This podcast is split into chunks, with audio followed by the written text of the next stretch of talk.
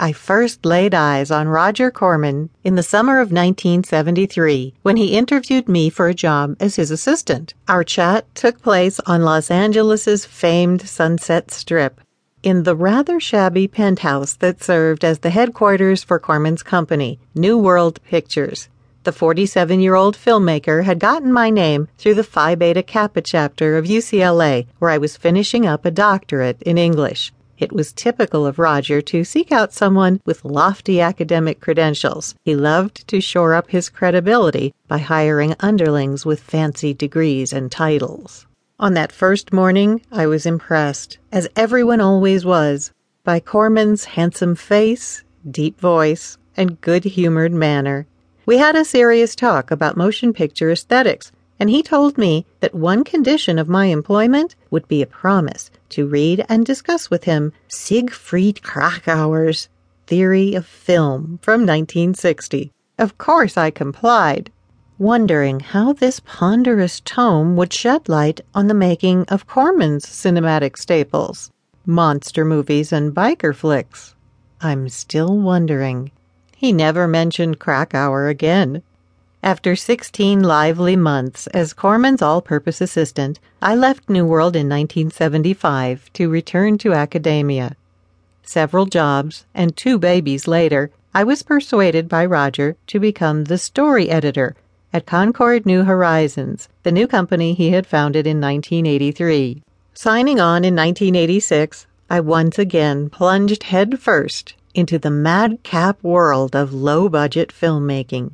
My duties included overseeing writers, consulting with young directors, and earning the occasional script credit on horror films and thrillers, including Immortal Sins and Beyond the Call of Duty, that needed emergency fixes.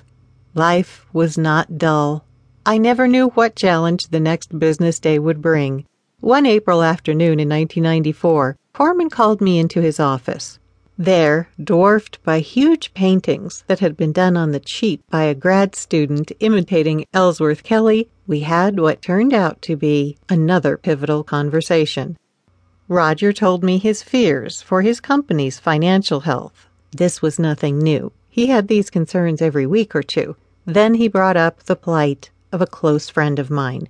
She had been an early Corman employee, beginning in the 1960s when he was just starting out and she had taught me a great deal when I first came on board at New World.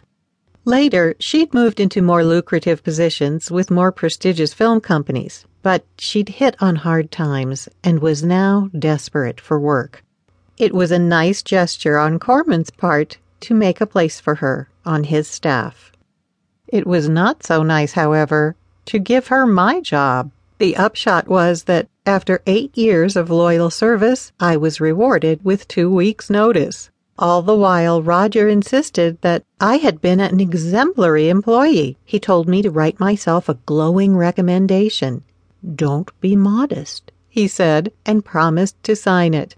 I later discovered that in typically shrewd Corman fashion, he'd hired my old friend on a cut rate basis, which meant that while lending a hand to someone in need, he was actually saving the difference between her salary and my own.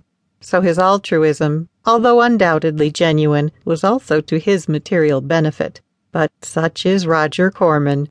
Truly, the buck stops with him, in more ways than one. Now that many years have passed and my career has taken me in unexpected new directions, I can step back and mull over my relationship with Roger Corman. At times he treated me graciously, at other times coldly. Some days he was solicitous of my needs, on other days he issued outrageous demands.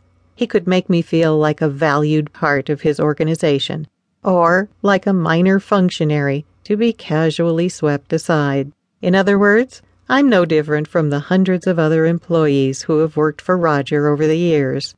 Most of us will admit to both gratitude and frustration we recognize that we've been given the unparalleled opportunity to learn from an expert the fascinating business of making movies.